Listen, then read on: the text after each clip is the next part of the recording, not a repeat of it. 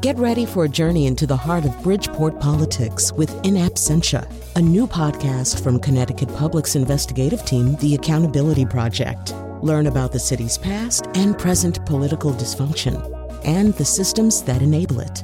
Tune in wherever you get your podcasts.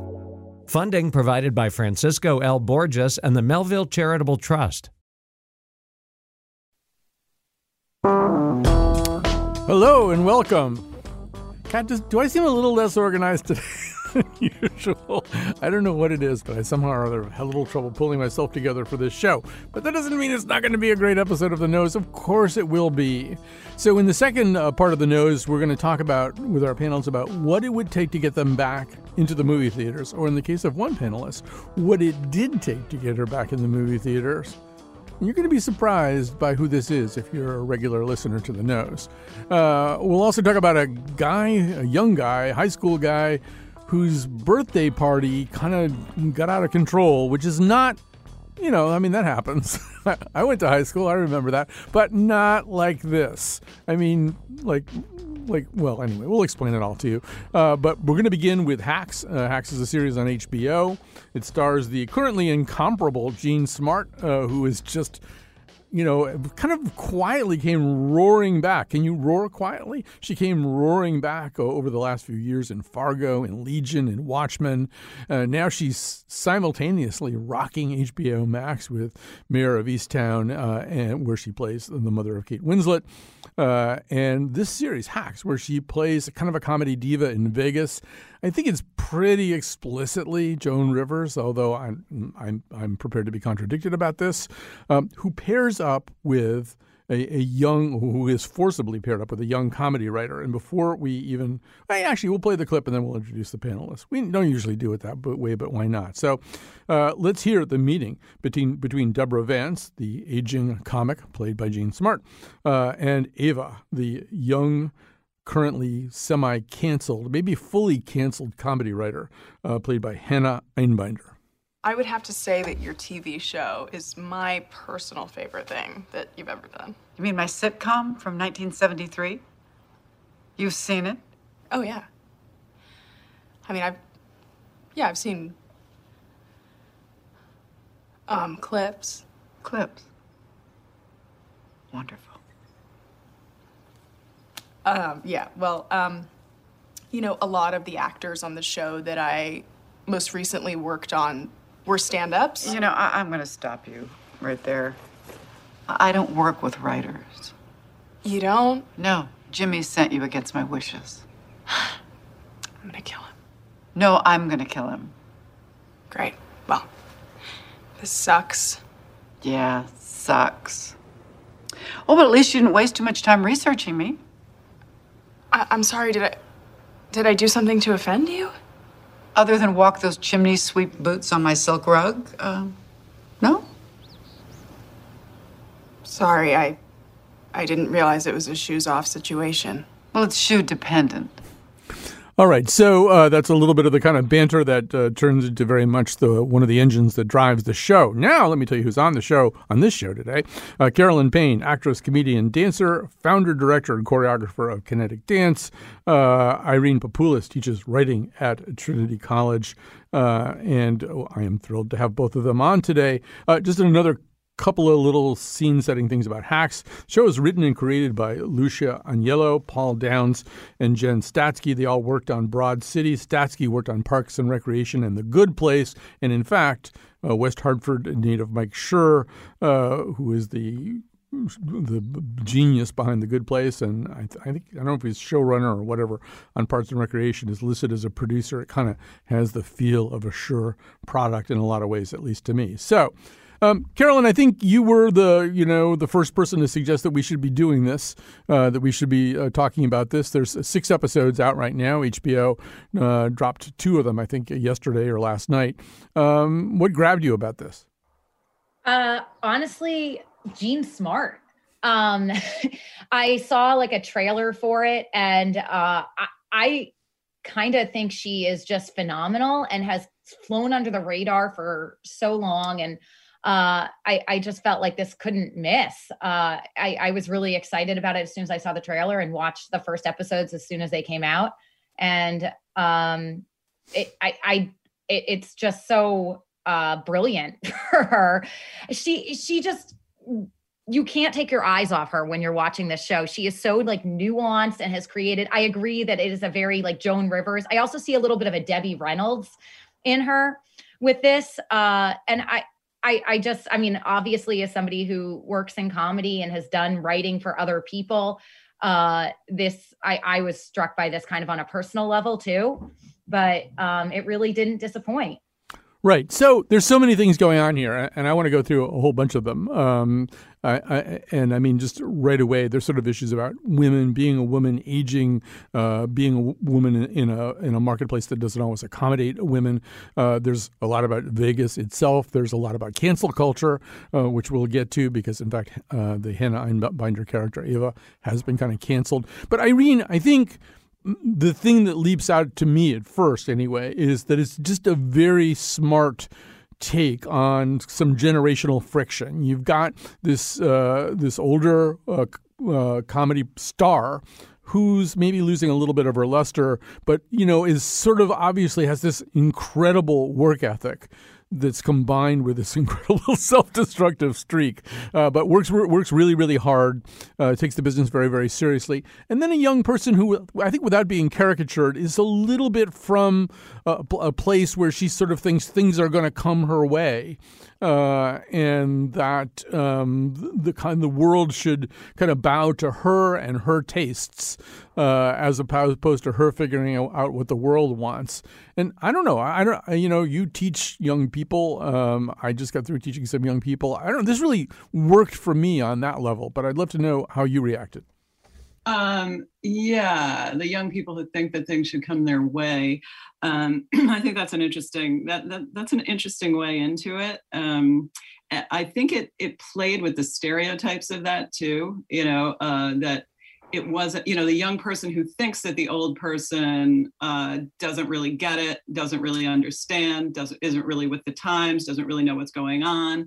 There's some of that, but it's played with in an interesting way, which I personally appreciated, you know, because I always feel I'm always struck by how um, sometimes students see me as just from a, a, different world that has nothing to do with them and that, that, they can't possibly understand. And there's some of that in the show, absolutely, you know, that there's like the miscommunication between the two worlds. And there's a couple of moments when Jean Smart just says, oh, never mind, when, when um, the other Ava tries to explain to her what's going on but the the yeah so so there's certainly a clash between those two sensibilities and it's you know uh, you know of course i'm i'm identifying with the older person but it's interesting to think of it, it's it, i think it's it's as you say a smart take because it's not it's not predictable we can't predict at the beginning where where it's going to go and i really love that about it too yeah i mean you know as i think i said in the emails um, carolyn this could have been a pretty static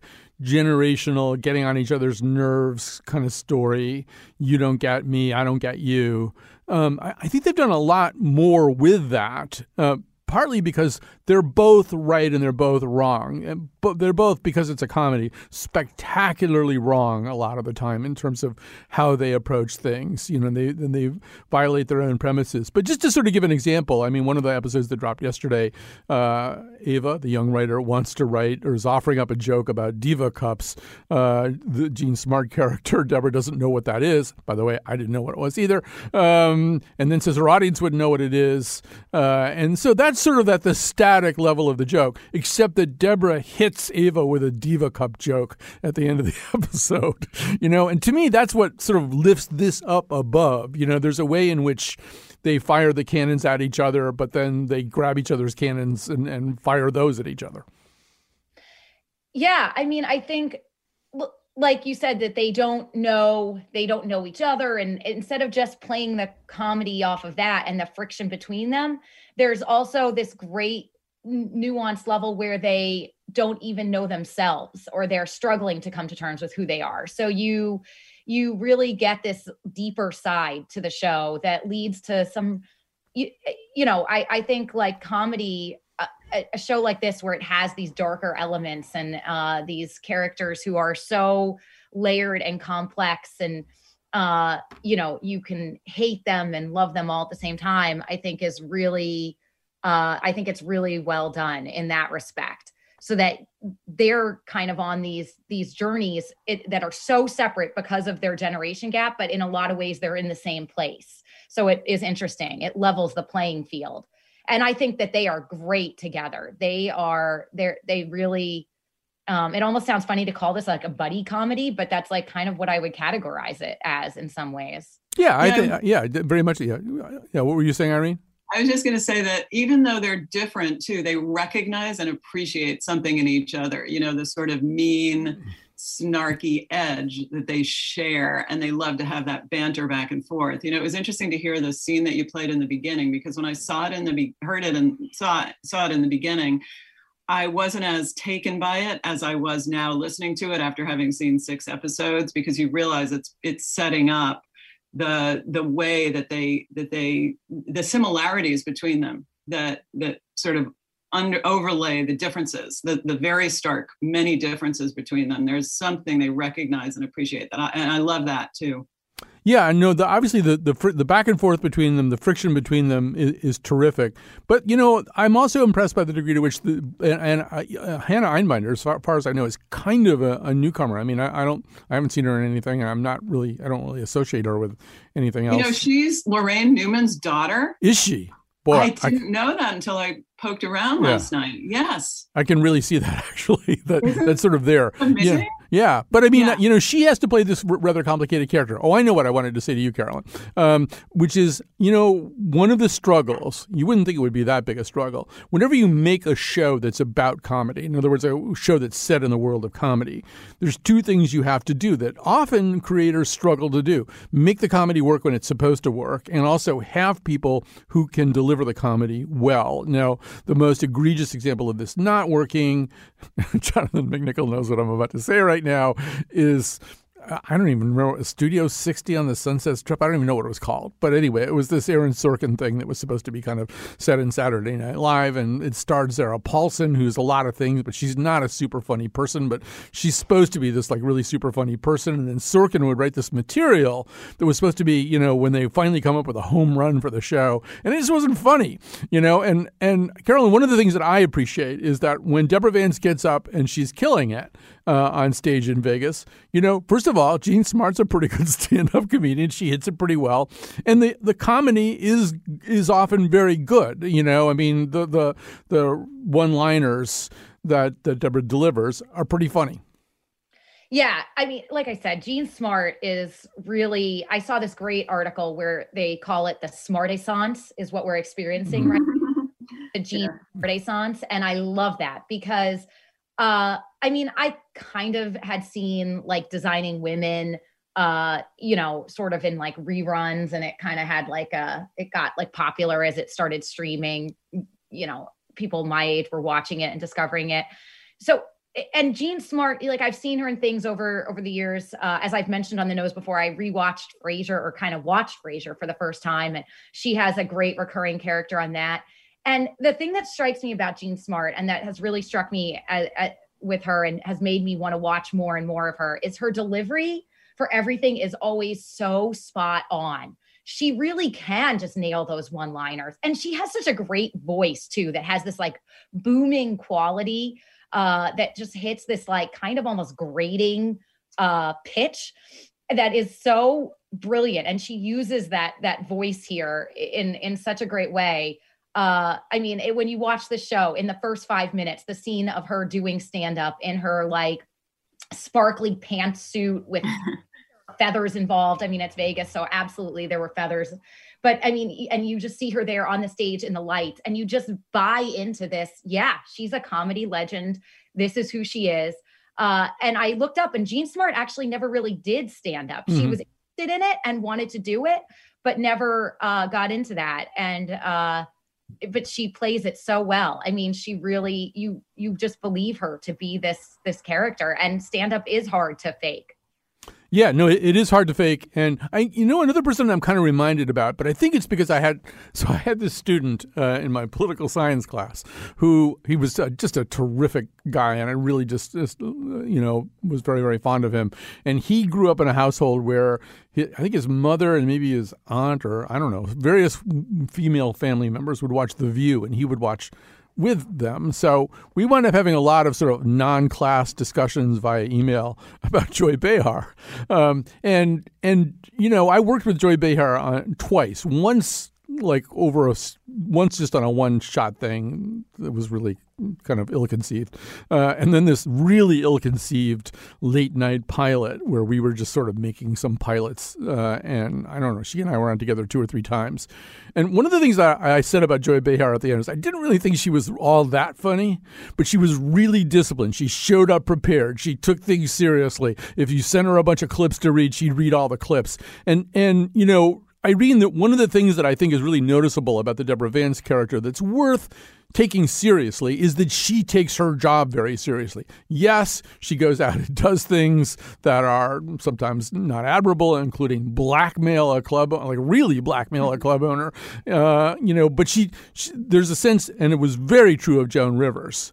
You know that everything mattered, everything counted, and I think because you're a woman in this business, you know, we see at one point Jean Smart's character gets a shot at a late night TV show, which is exactly what happened with Joan Rivers, you know, but it can't quite work because the bar is just way higher for women. So you work harder, you don't take any chances, you take nothing for granted. I, I liked that quality that came across.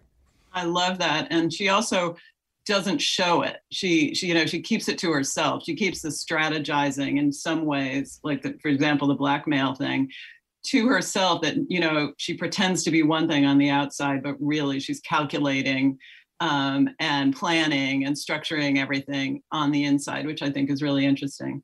And I also want to say, while we're talking about her, is that I wasn't really familiar with Jean Smart, um, Carolyn, before this, except in, when I and so when I was watching Mare of Easttown, I was thinking, who is this woman? She's so funny. You know, she's sitting there, uh, you know, the grandmother, the great grandmother on the ratty couch with her cardigan on, you know, looking really frumpy, and her daughter's boyfriend comes in, and she instantly starts flirting with him in such a hilarious, you know, it's not a comedy show by any means, it's the opposite, but she was just this spark of you know you just saw the you you just saw the capacity for comedy in her in a way that i that i absolutely loved and i was thinking who is this woman? And so now this show ha- like that was a perfect prelude to watching the show hacks because you get to see the you know the little germ that she demonstrated on that show completely come to life and come into flowering with her outfits and her glamour and and everything about her. So yeah, she's she's.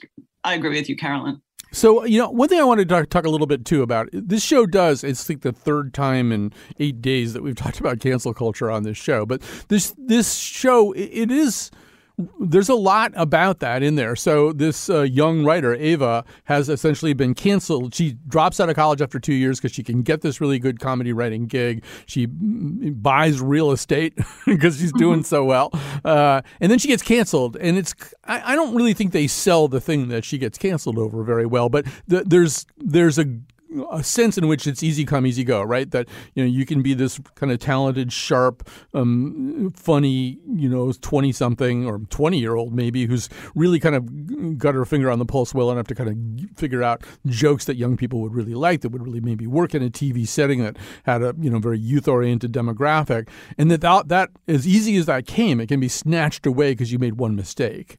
And and I, I do I like anyway the fact that they get the kind of unforgivingness of that, you know. And there's a point where she meets some of her former colleagues. Uh, this is the same in the same episode, uh, one of the episodes that dropped last night. Uh, also, young women who haven't been canceled, and one of them is doing extremely well, about to direct a Marvel movie. And, and there's this kind of sense of how I don't know how binary that world is, how how vicious it can be, and how vicious the disparities can be. As you know, much is given, but much is also taken away and your friends who want to succeed are not gonna are gonna leave you behind if when you get canceled because because they're concerned with their careers you know that side of it i also love the the psycholo- psychological part about what it triggered about her from high school you know, which always happens with that kind of thing. And that sort of makes it mushroom her sense of alienation. Yeah, I, Caroline, I was wondering. I, well, we should say. Uh, actually, I know how to direct this perfectly to Caroline. The one of the ways that these two characters, who don't have a lot in common, but they have funny in common, and one of the ways they click is when is when Eva first explains to Deborah how she got canceled and what she got canceled for. What they do is they sit there and they work on the joke they work on the joke that was the that was the joke tweet that you know that you that she got canceled for, and at the end of it, I think what they have is he's been in the closet so long he poops mothballs. Uh, although they don't say poops, you know, and so that's Deborah's reaction is, oh, that just wasn't funny enough. Let's make it funnier. It's interesting how they bond around that because comedy sometimes is the place where you can take something that's a little bit risky, and if you can make it funny enough, you don't get canceled.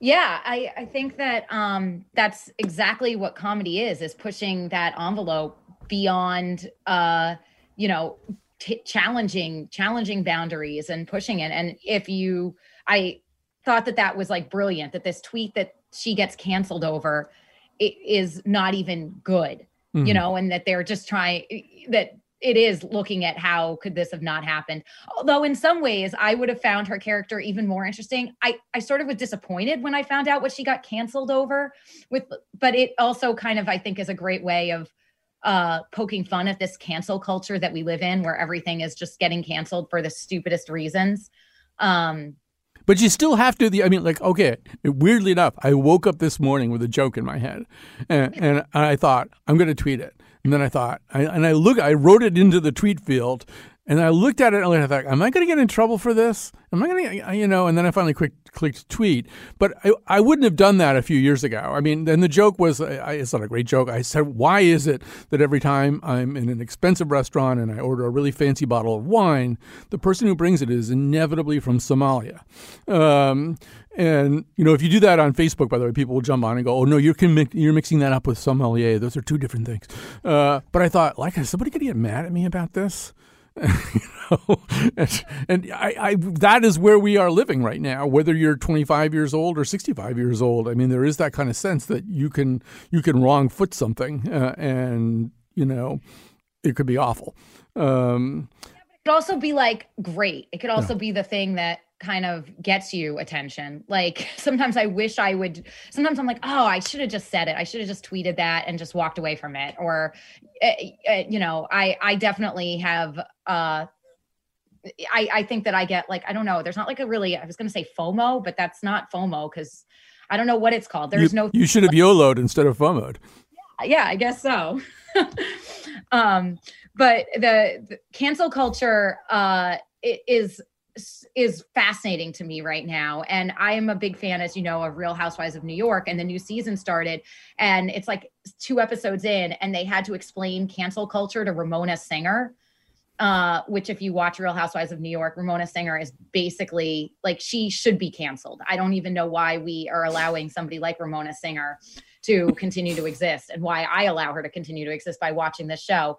But they had to explain cancel culture to a woman who like literally has lied on national television and in media about donating her blood plasma uh, following having COVID. If anything should get you canceled, it should be that. And instead, she's like on this, you know, reality show having cancel culture explained to her because she is just a totally out of touch 60 year old woman whose face doesn't move due to plastic surgery. And I was thinking about the irony of cancel culture with that and how some people can't just, it, you know, some people get victim of become victims of it and others just somehow float above it. And maybe it's just the ability to not care. You know, and when you yeah go, the, go ahead yeah. Oh well when you think of it in the context of this show uh you know you have deborah the deborah vance character who has who definitely just does not care at all and it has like kind of soared her above this cancel culture until now where like this whole show is about her trying to fight back from being canceled so it's an interesting uh it's an interesting mix of things. You know, I, I think it was I was paying extra attention to this uh, because I knew we were just about to talk about it. But watching that uh, episode five, actually, um, Irene, I was also noticing, and I kind of went back and thought about it too. As a, for a comedy series, this this has kind of high production values. It's often very interestingly shot. Episode five opens with Jean Smart telling the same joke in four different outfits, and they kind of layer those next to one another, and then kind of merge them all together, you know, digitally, and and it's it's quite effective too. And it kind of makes a very interesting point about what it's like to be a stand-up and say the same joke uh, every night. And and they they use Vegas you know, as a real interesting kind of mise en scène too. There's this sort of sense of uh, uh, of let's let's take this place and and show it to you and, and really kind of use it. I think more effectively than I associate with a so-called sitcom. Yeah, absolutely. And I that was one of the things I really loved about watching it is seeing first of all, I love Las Vegas. I've only been there a few times, but I just love it.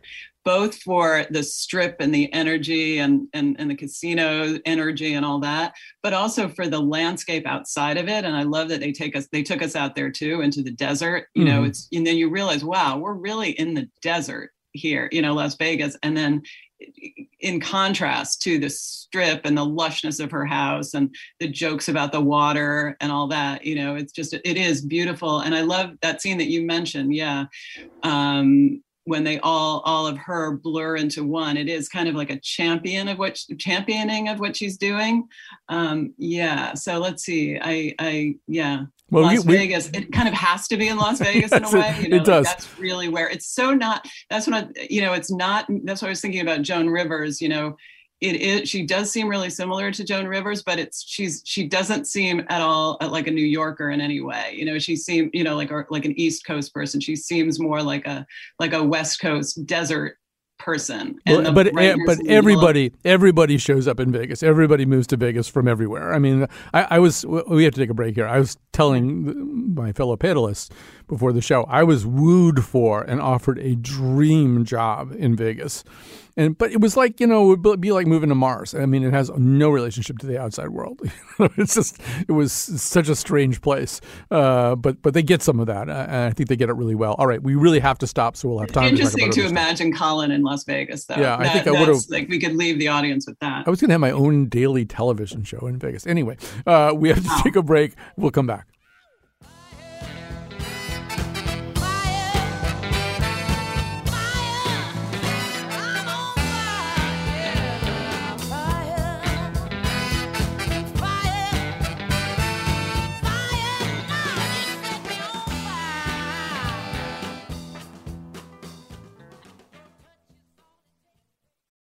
Support for this podcast comes from Hartford Healthcare. Elevating Health is funded by Hartford Healthcare. Loneliness can be a significant health risk to people of all ages. Dr. Laura Saunders, a psychologist from Hartford Healthcare's Institute of Living, talks about social isolation and why we need to connect in person loneliness actually is a pretty significant health risk for people that struggle with social isolation. It affects their blood pressure, it affects their immune system, it affects your willingness to get up and get out, and can cause some not just emotional issues, but health problems as well. You're not alone. Dr. Saunders explains how important it is for us to look to others and get out of our comfort zone. I like to talk about social isolation as not just that individual's problem, but it's a community problem or it's a family problem. We need to connect with others. We can take space at times as well, but we need to step out of our comfort zone and do things to connect with other people. It's life saving. For more information, go to ctpublic.org slash elevating health. All right, we are back. Our panelists today are Carolyn Payne and Irene Papoulis. So one of the things that we challenge, we were all challenged by, particularly here at the Nose, where we talk about culture a lot, is going back to entertainment venues, whether it's the Hartford Stage Company or Theater Works or Long Wharf Theater or something like that, or just going to see a concert, an indoor concert somewhere, or going back to the movies. Uh, I haven't been back to the movie theaters yet. It's going to probably be a little extra time for me because I have some uh, people with delicate immune systems uh, in my life right now.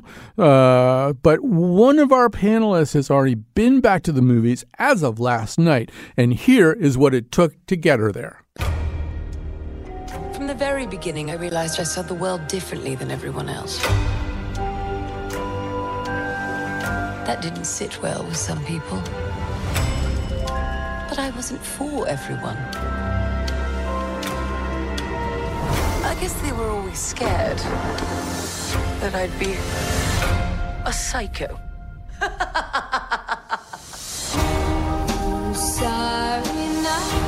but a new day brings new opportunities. And I was ready to So that's of course. Well, I don't know about of course. that's the the villain biopic Cruella, and the person who went back to the movie theaters. And we have a little bit of family dynamics here on the nose that we have to deal with. We will share with you. I mean, there's nobody who complains more about going to the movies. Uh, and us making her go to movie theaters where other people are there than Carolyn Payne. So there's a strange paradox here that you're going back to the movies sooner than most of us. I mean, there are other nose panelists like James Hanley. I'm sure James has been back to the movies for a long time. He, you know, he founded a movie theater. But what are you doing back seeing Cruella? No, honestly, these are weird times, and it's making me do weird things. Um, I, I mean, so I hate the movies. I hate going to the movies because uh, I've listed so many reasons. Yeah, I hate being around a ton of other people. I get anxiety because I always end up having to go to the bathroom and then miss the coolest part of the movie, inevitably. Um, you know, a lot of movies, especially things I have to see from the nose, uh, end up sucking horribly, and I'm mad about it. Unlike Cruella. so Cruella. So here's the. I didn't necessarily want to see Cruella. I mean, I thought it would look cool, but uh, my roommate Alex is uh, very into fashion, and he wanted to see this, and I was like, oh, we can just you could buy it on Disney Plus, you know, and he's like, no, we're gonna go to the movies, and you know we spent the last like year year and a half of our lives almost like just not being able to do anything. So everything just feels like a real treat. And uh I, I guess I was really lured there by some really like gross buttery popcorn. To be honest, like that was the thing that like felt so good last night to just be shoveling popcorn into my face. And also, it is kind of a nice time to go to the movies if you don't like being in the movie theater with a lot of other people. It was completely empty. Yeah. Uh, we got like basically, we had a private showing of this movie so we could talk to each other during it and be completely obnoxious and just shovel popcorn and uh, raisinets into our faces. Um, Was it? Did it help you? Was it like Joker? Did it help you understand, get some insight into Cruella, so you could sort of understand why she wanted to kill puppies? Uh, It's like I get it now. I get it why she has to do this. The opposite. Unfortunately, this movie, other than being, I, I'm describing it as like a Vogue spread come to life. It is stunning to look at with all the clothes, and Emma Stone and Emma Thompson are absolutely excellent in it, um, and just look phenomenal and all of that. But the story actually makes no sense, and in fact, you're very confused as to how. Uh, how you how Cruella de Vil lands in 101 Dalmatians from here. Uh, So, so, it, do- it doesn't answer the one question that you would actually have about Cruella. All right, so Irene, I, I'm I'm guessing you haven't been back to the movie theaters, but I don't know that. So, uh, if so, what would it take to get you there? um, yeah, you're right. I haven't I haven't been back, but I've I've been looking longing, thinking longingly about it lately, and I think I'm getting closer. You know, I I um, because you know just the whole you know the whole sort of ambiguity about if you're you know yes I'm vaccinated, but you know can I transmit the the virus? Can I not? You know I'm I'm more worried about that side of it is like maybe picking something up and spreading it to somebody else um, than I am about getting it myself because it seems like if you're vaccinated, you're pretty you're pretty protected. So I I do think about that, even though I know that say Cinestudio has been up for a while and they're socially distanced and they clean everything and they make sure. So I'm thinking that next week I'm going to go to to some of the um, LGBTQ film festival movies at Cinestudio. So that's going to Cinestudio is going to get me back. Yeah, I sort of feel like when I go back, it'll probably be because of a movie that I feel can't realize its its potential. You know, and I mean, there's certain movies where if you- if you don't see them on a big screen, you there's no way you will even understand why they got made. You know, and, and you may struggle with that even when you do. Like Melancholia would be an example of that. Like if you don't see it on a big screen. Like you'd be thinking, "What is this movie? Why did anyone bother to make this movie?" So I get, I get that. I can't wait for that, but uh, it, it does. It's going to be a struggle for me. It's going to be a while. uh, I'll be the last of the three of us. But there are some extenuating circumstances.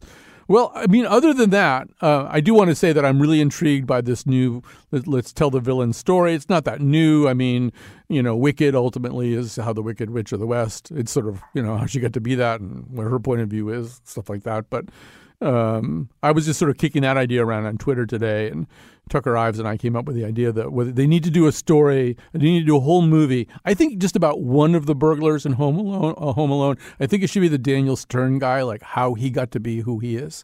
You know, I really want to know. I want to dig deep into his background, uh, find out more about him. Um, all right, so we have to uh, shift gears one more time and talk about a birthday party that went horribly, horribly wrong.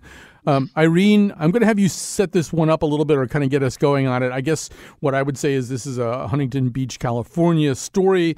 It starts with a guy kind of harmlessly posting on social media. Yeah, there's kind of an open invitation to his birthday party. He has a friend who puts it on some more uh, places and it snowballs, it cascades, it turns into an avalanche on social media. People are flying in, people they don't know from Adam are flying in from other locations. It starts to be in the thousands of people uh, who are going to this thing. Uh, a lot of things go wrong. You could really make a very, very funny movie, I think. Uh, as long as you don't mind, you know, it's like people getting shot with non-lethal stuff by the police. Um, uh, but Irene, you were the one I think who, who, guided us to this. So tell us what was resonating with you. Yeah, I, I just thought it was it, it, it was just interesting to think about. Somebody wanted to have a birthday party a, you know a 17 year old wants to have his own birthday party or somebody wants his friend wants to have it at the beach and they send it out and i love how he said yeah i looked at the i looked at the post and there were 40 likes so i didn't even think anything of it was the quote from him. Like 40 likes? That sounds like a lot. If i had 40 likes to my party i'd say wow that's pretty good. But he didn't think anything of it he thought that was going to you know be what it was. And then you know i think there's the, the reason i think it's interesting that so many you know so then it got onto tiktok and it just spread everywhere you know? And I, i'm interested in the phenomenon of like where what happens to individuality you know? What happens to i'm just having a private party with for 40 of my friends um, the minute somebody else other you know the masses find out about it they want to participate also you know so I mean, part of it, yes, is kind of like getting out of COVID and, and just the thought of a party is so exciting that everyone wants to go. Thousands of people want to go to the extent that they're going to fly in, you know, and it becomes a phenomenon. But it's, it, it just, you know, the can't someone just have their own birthday party and be an you know for themselves and their friends you know once it seems like everyone and i see this is the generational thing that i'm that i think about a lot is that you know, if everything you do has to be sort of photographed and spread out so everyone can see it, um, then everything that you do, everyone else wants to do, or you see somebody else doing something, you want to do it too. Uh, it just it just makes me worry and sort of wring my hands about the idea of individual experience you know having individual experiences at all it's it's only just like everybody's doing it so we have to do it and that just, just makes me nervous you know and i think it's an interesting this is kind of an example of that. I mean, it, and it's interesting that it went out of hand. You know, they a lot of people got arrested, and there was, you know, it it it's it did turn very extreme. But but anyway, that's where I where I would start. So yeah, I yeah, go ahead. Yeah, jealous of this kid because. notoriously sucky birthdays. My birthday is like right around Thanksgiving, so it kind of gets like pushed aside by that. And I, I think the finest example of why I would be jealous of this kid getting this like epic birthday party, even though it was kind of like a Fyre Festival level disaster. Uh, I, my 30th birthday, uh, my brother and some friends tried to throw me a surprise party at the spigot, mind you. like already that's sad, like just awful and sad. And then what was even sadder is, is that three people showed up so when I walked in, there were literally three people there just being like, uh, surprise. Oh. I at that moment I I just wanted to go crawl in a hole and just spend the rest of my life there because I was like, wow, 30 years on earth and this is me at the spigot with three people. And uh, not that there's anything really wrong with the spigot. It's, I mean, it's not a glamorous locale. I, I just I felt like it was a little bit of a miss uh, of planning. I, I mean, I love a, a dank, dark dive bar. Like that's terrific. Um, but this was just kind of somehow a very anticlimactic and I, I, you know, the, the ultimate disaster of a birthday party. And um, so Did you also have trouble getting a complimentary toothpaste uh, at that party? Because yeah, yeah, that's I a hacks to- joke. yeah, we're begging the spigot for some complimentary peanuts. Uh, it, it, I don't know. So I thought that this this kid's birthday party just blowing way out of control. It's it's kind of, but it's also sort of a product of the time. It's sort of like me who hates going to the movies, rushing to go back to a movie theater to see a mediocre movie just to get to sit there and do it. It's the same thing. Like this happened because we all have all these pent up needs to return to normalcy and you sort of fantasize that you want it to be in this like grand way you know? Like i binged on like $40 of movie theater snacks last night Well, one the ones that cl- cross the blood brain barrier in particular, so that will damage you for life. I just want to quickly say before we run out of time that I, you know, I could sort of identify a little bit with this because, like in high school, once or twice I was involved in throwing parties that really got out of control. You know, where like a lot of people, a lot more people showed up than, and you know, on one of them, the police, the police were among the people who showed up, um, and it was like my friends and their parents were away, and it was like you know, it was uh, like you see in the movies or something. But I think what's different now is the scale, right? I mean, it just scales up so fast, and and there's a way in which I was really kind of connecting this uh, story a little bit to the way in which uh, the character of Ava in in Hacks is suddenly punished for something on the internet. You know, there's a there's this is a dragon that no one knows how to ride. You know, you can ride it a little bit, you know, but you can't really steer it. There aren't really reins or halters or anything like that. It goes where it's going to go, and it picks up steam, and it turns into a bigger, hotter, more fire breathing dragon uh, all the time. So this, at a certain point, even though it's kind of a funny story, clearly got kind of scary in certain ways. And all it was was a birthday party. But the internet and TikTok and, and social media can make something as simple as a high school birthday party into this monstrous, as Carolyn says, Fyre Festival kind of disaster. Uh, and it, there's something a little bit alarming about that. Um, all right. Well, we have to take a break, so our panelists will have time to make some recommendations.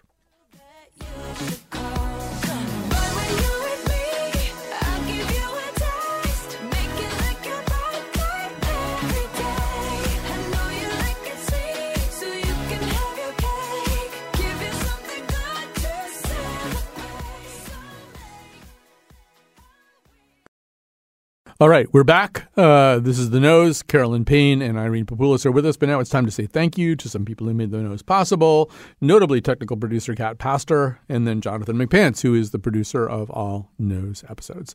So uh, now it's time to make some recommendations. Uh, Irene, why don't you get us started? Okay.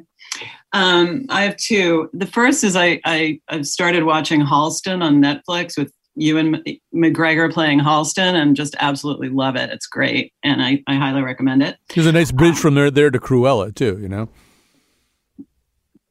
They, I'm sorry, There- you there's a sort of a fashion bridge that goes from there oh to yeah, Cruella. fa- if, the, it's, if it's a Vogue spread, yeah. If, if Cruella is a Vogue magazine spread, Halston is also, and to some extent, but there's a, there's a lot going on in it too. Um, that's really interesting. Sing, you know, including music and Liza Minnelli and everything. Um, it's it's really fun. But um, and the other one is is uh, a little bit more or a lot more. It's kind of esoteric, but it's a it's a podcast that I've been listening to for um, anyone who you know. I remember that. So Heidegger, the book Being in Time. You know, I remember having the book, maybe reading it a little bit, not really understanding it very well. Um, when I was in college and graduate school. And so I found this podcast where this guy, his name is Simon Critchley, and he goes through the the the book, Heidegger's Being in Time, just kind of telling us what it's about in a very interesting um, with a with a with a touch of a sense of humor kind of way, but also very serious. You know, there's like 20 episodes. I'm just maybe four episodes in. It's called Apply dash dagger d-e-g-g-e-r and if you if you have any interest in listening to a philosopher talk about make something very accessible and and sort of make it kind of about the world you know our world not you know and it's less it makes it less esoteric it's a really interesting thing to listen to if you're in the mood if you're the kind of person that likes a phrase like the worldhood of the world and it makes you think about that and you know and you're interested check it out apply to. All right, so um, so Irene is giving you a choice of Halston or Heidegger. Uh, that's a pretty good spread right there. Uh, all right, uh, Carolyn, how about you? All right. So if you are not like me and are not ready to return to the movies, though, I, I mean, pro tip, I went to a 1030 showing. And like I said, it was a, you know, private movie theater. So if you're apprehensive about crowds still, you can probably get a situation like that. Uh, but if you're more into staying home still and watching things, I recently uh, discovered on Netflix uh, a show called We Are the Champions. And it's a six episode, um, each one is a standalone documentary about um, some sort of competition, uh, including like dog dancing, which is exactly what it sounds. It's humans competing, dancing with their dog as their partner. um, chili eating, like hot chili pepper eating, um, yo-yoing, uh, cheese rolling in England. I mean, it is just fascinating. And uh, one of the things I love about documentaries are just the characters and the characters of these people who are in these documentaries who are into these things and are champion dog dancers and uh, champion frog jumpers and all this. They are so fascinating. I mean, it is like a Christopher Guest movie just waiting to happen. Um, and it's the, the it's these little worlds that you didn't even know existed. Um, so I highly recommend it. And each episode's only like 20 minutes, so it really holds your like ADD focus. Could you give the title again? It's called We Are the Champions. Uh, I think I'm going to recommend the documentary Joan uh, Rivers, a piece of work. Um, I was trying to figure out where it's streaming today, but I wasn't really. I think you can see it on YouTube. I don't know where else. Uh, it's um, there are some really interesting uh, ways in which she does compare to this Jean Smart character. Particularly, there's a, ser- a scene in Hacks where um, Ava is asked to organize all this material that Jean Smart has. Joan Rivers do- does have this kind of terrifying looking filing cabinet room full of jokes, or she did have this filing cabinet room full of jokes. And in, in the movie, she walks in and she p- just plucks one, you know, I'm sure it was all set up, but she p- plucks one three by five card out of one of the, you know, many, many drawers of thousands of thousands of jokes. And she looks at it. She goes, cooking, because they're all organized by subject. And she goes, cooking. And she reads the joke. It's why cook? So your husband can tell some hooker my wife makes great bread, uh, which is in fact a great Joan Rivers joke. So um, uh, I will do a Papoulian through line from that to say the other thing that I will recommend is that things are coming up in Connecticut right now. So the asparagus is already up. Make some asparagus, get some asparagus from your local farmer. It's a perennial. Rhubarb is up. Get some rhubarb if you're the kind of person who can cook with that. Uh, I've been able to get spinach and strawberries and stuff like that, and it's time in Connecticut to uh, to really begin enjoying some of the bounty that comes up out of our frozen ground at this time of year. So farmers markets are getting going, farm stands are, are opening up. Buy some of that terrific produce and do some cooking. Uh, and the last thing that I'll say about that too is I've discovered sheet pan cooking. You know where you make a lot of things just on a rimmed baking sheet. Um, I mean, a lot of entrees and stuff like that, and it's it's really really fun. Hey, one thing I wanted to say because we got a minute or two left. Just we were talking about that kid and his birthday party. One thing that Jonathan McPants just pointed out, which I kind of forgot to observe, is at the end of that article. Did you notice that these there were two kids involved, one whose birthday party it was, and then the other one who's a little bit more of an entrepreneur who kind of got the mania going. And the the latter kid, the entrepreneur, said, "Oh, we're going to do more of these." We're going to do one in Texas. We're going to start, you know, we're going to become influencers. And the kid whose birthday party it was said through his manager, he has a manager now, it's the last thing he wants to do. He doesn't want to have anything more to do with this. But then somebody, uh, maybe it's the manager, said, but he's kind of on his way to becoming an influencer. And you know, Irene, you get a sense of a devil's bargain there. There's like, oh my God, will will will they be able to stay away from that? I mean, the thing was a disaster by most accounts, and yet they're still thinking of doing another one. Yeah, well, I mean, uh, the quote that I noticed from that article too was, "If you don't go, you're missing out on history." You know, mm-hmm. and so if you don't, maybe if you don't capitalize on the fact that now you're famous, um, you're missing out on history, or you're missing out on something. That yeah. was the yeah. Go ahead, Carolyn. Yeah, Fyre Festival, because uh, that's what in you know Fyre Festival, everyone was like, "Oh, if you don't go, you're missing out on history," and that was the quote that connected that for me.